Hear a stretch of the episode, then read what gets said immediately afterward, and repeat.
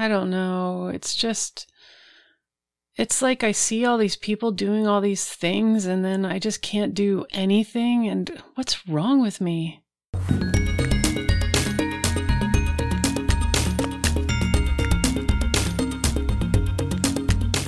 Hello, I'm Cianna Stewart, founder of the No Complaining Project. I define complaining as expressing grief, pain, or discontent without contributing to solving the problem. Many of us complain as an unconscious habit, and it's hurting us and the people around us in more ways than we realize.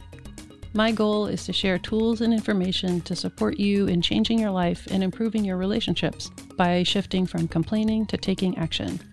Quitting complaining seems simple, but it goes deep and once you stop, you'll never want to start again. I hope you'll join me in going NoCo. NoCo for no complaining. Your world will look different if you do.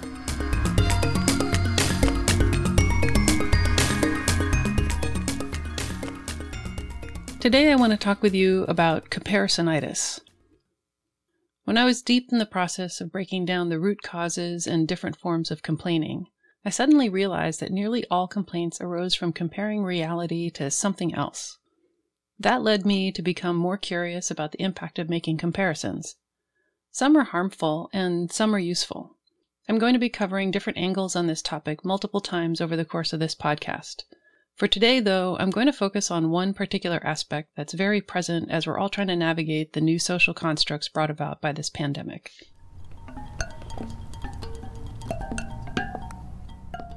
We're all stuck at home, separated from each other. And since we don't have in person gatherings, the primary way that many of us are trying to stay connected with our friends is through social media. To be clear, I'm a fan of social media. I've been using Twitter since 2007, and I got on Facebook the moment it expanded beyond colleges. I tend to sign up and at least try out just about every platform when it emerges. As an early internet user, I evangelized its power to connect us all regardless of geography, I completely embrace technology, and I marvel at how much it's expanded my world. I'm talking with you through a podcast that I made. All this is amazing. At the same time, I am also aware of the pitfalls, of all the cracks that are showing in our attempts at human interactions mediated by screens and electrons. When we are connecting with each other in brief snippets online, we curate what we show to the world. Others are doing this too, but we don't think about that. Instead, we form our impression of another person's entire life and state of mind through what they're posting. And what we see others doing is affecting how we feel about ourselves. I think about all those early posts where people bragged that they were going to use all this free time to finally write that novel, or learn a new language, or go back and play that instrument that they used to love. My feeds are still filled with photos from people who are proud of their latest handmade loaf of bread or the vegetables growing in their garden.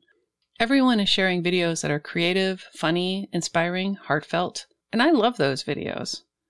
But when I talk with people one on one, I hear a different story.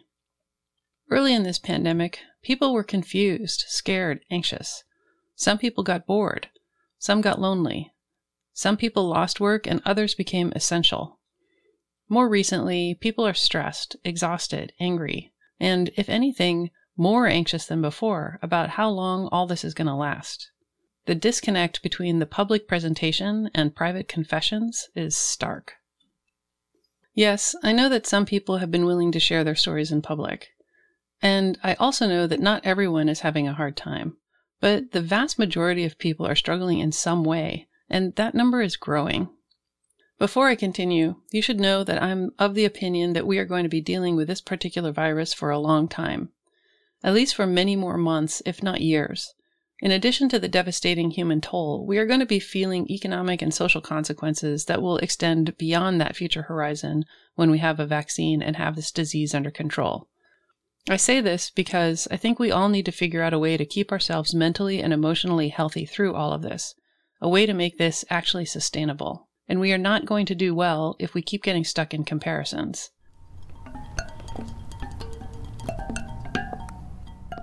I'm sure you've heard the saying, don't compare your insides to someone else's outsides.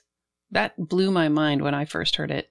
It reminds you that when you compare yourself to someone else, it's totally imbalanced, that you are always carrying what goes on in your mind, all your insecurities and mistakes, your unfinished projects, your failed intentions.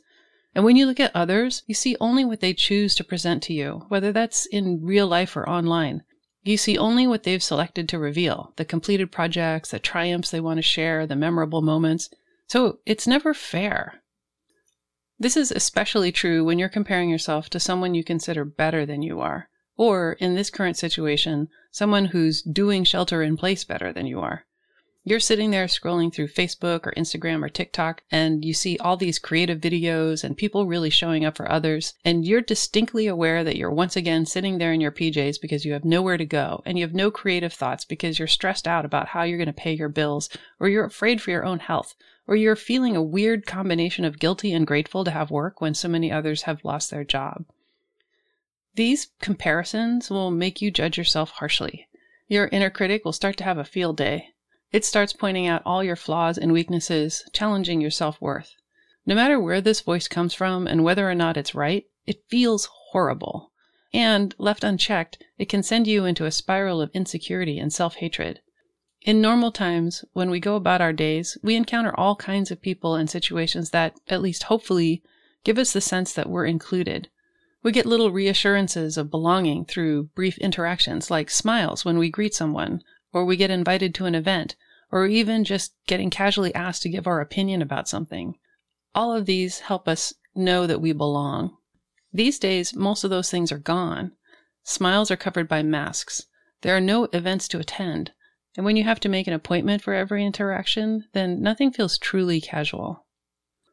It's really hard to stay centered and calm when you have so little positive feedback, when the only voice commenting on how you're doing each day is that little bully that lives inside your head. It's easy to become unmoored, at risk of doubting whether anyone wants us around.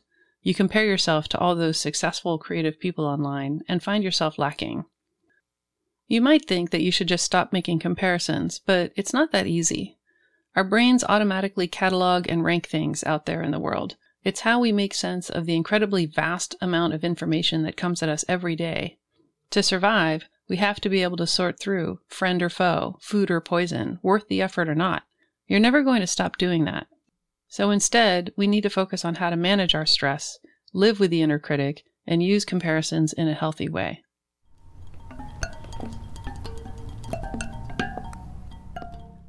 For me, my comparisonitis gets triggered when I see people accomplishing things that I think I should be doing. Every post just reminds me of some half started project or a course that I stopped taking or an intention that I set long ago that I failed on. I believe that I would be a better person if I were only able to wrangle my lazy self into actually completing something for once. All those other people have been able to do creative, helpful, brilliant things. What am I doing with my time? Nothing! If this sounds at all familiar to you, let me share a couple of things that have helped me. First, the big trigger here is that comparing insides to outsides thing. I need to remind myself that they are presenting an edited view, while I'm doing a full catalog of my entire life inside my head. Also, I'm falling into a neurological trap called the mood congruent memory bias. Simply put, when you're in a particular mood, then it's easiest to recall memories that match that mood, either because you were in that mood when they happened or because they feel in sync with how you feel today. So, if you're feeling stressed, anxious, and down on yourself, then you tend to remember all the times in the past that you felt stressed, anxious, and down on yourself. This can make you feel like your entire life you've been a failure, which only makes your mood worse, and then you're caught in a loop. When this gets bad, a great technique is to start writing down things that are in direct opposition to the negative voices. In my situation, I get stuck on thinking about all the things that I should be doing, and I start getting down on myself for not completing things. So I have to start writing down a list of things that I have completed in my life. At first, it's hard because I'm digging through my memories in opposition to my mood. I write down any accomplishment or finished task, whether it's big or small. I carry that list around and keep adding to it as things come to me. It can take hours for me to break the cycle, but eventually making the list reminds me that what my inner critic is telling me isn't true, that I do accomplish things.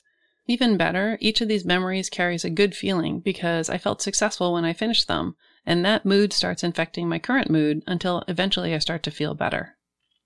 So, figure out whatever is the opposite of what that negative voice is telling you and start looking for evidence in your memories that the voice is wrong. Remember that at first this is going to be really hard, and you're likely going to have to fight that feeling that the inner critic is right. But keep at it, and write down the little things that can cast doubt on that critic until you can start to see through that fog of self criticism.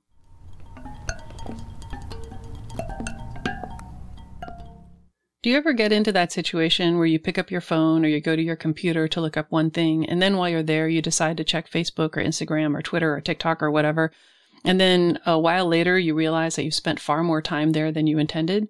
That's by design. Each of those sites is carefully crafted to hook you in and get you lost so that you spend more time there. First step to not beating yourself up about it recognize that they have spent millions of dollars designing these platforms to do just that get you to forget the time so that you just stay there. So, one of the things that you can do to help manage getting lost is to decide in advance how much time you want to spend there and then set a timer. Key thing is, when that timer goes off, you need to stop. If you've ever had to make a kid get off a game when their screen time is over, you know there's always one more thing to do. Please, please, please, please, please. Tell yourself, no, social media time is over. Turn that off.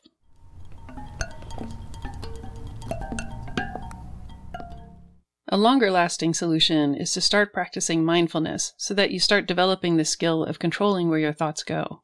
This has been shown to have a huge impact on reducing stress. Doing a short mindfulness practice every day helps remind you that you can direct where you're placing your focus. It helps train you in redirecting your thoughts away from the negative comparisons and towards something that is calming or helpful instead. If you haven't done it before, then I suggest using an app like Headspace or Calm or Insight Timer and then doing one of their basic courses. It's hard to start anything and do it regularly these days, but see if you can find 5 to 10 minutes a day to practice the skill of directing your focus so that you have it in your tool belt when you need it.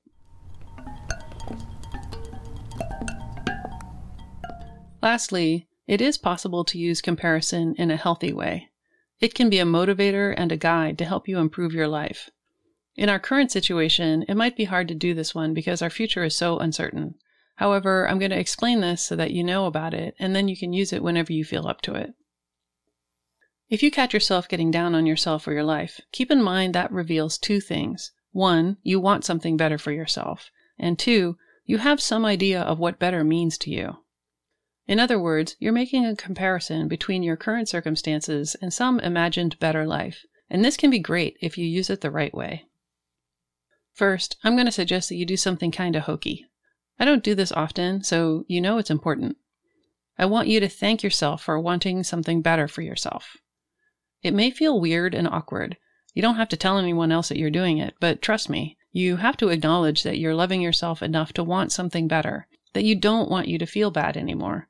This is how you remind yourself that you have your own back. If you are going to make a change, you are going to need to put some effort in, and you'll need to be your own cheerleader. After that, start imagining that better life in as much detail as possible. Write it out. What would you be doing in this imagined future? How does it feel to be there? Who is around you? Keep going and describe the sounds and the smells and everything in as much detail as you can. Once you've fully imagined this, ask yourself, what would I need to do in order to achieve that? What do I have to learn? Who do I have to meet? What do I need to start today to make this happen? Write out these steps as well, and be specific. Don't write something like take a class. Write something like enroll in a beginning computer programming class, or apply to CSU, or sign up for that Monday night figure drawing course. If you don't know how you'd get started, then your first step is to do the research. Break down the steps from here to there until you have a clear idea of what would be needed to make that imagined future happen and you know the first thing that you'd need to do to get started. After this, you need to make a decision. Are you willing at this time to do what it takes to achieve this? If so, start. If not, put it away. You might be shelving it for a later time, or you might just let it go completely. And then drop the comparison and the complaints and focus your attention on expressing gratitude for what you do have, what you have done, and for the people who are in your life now.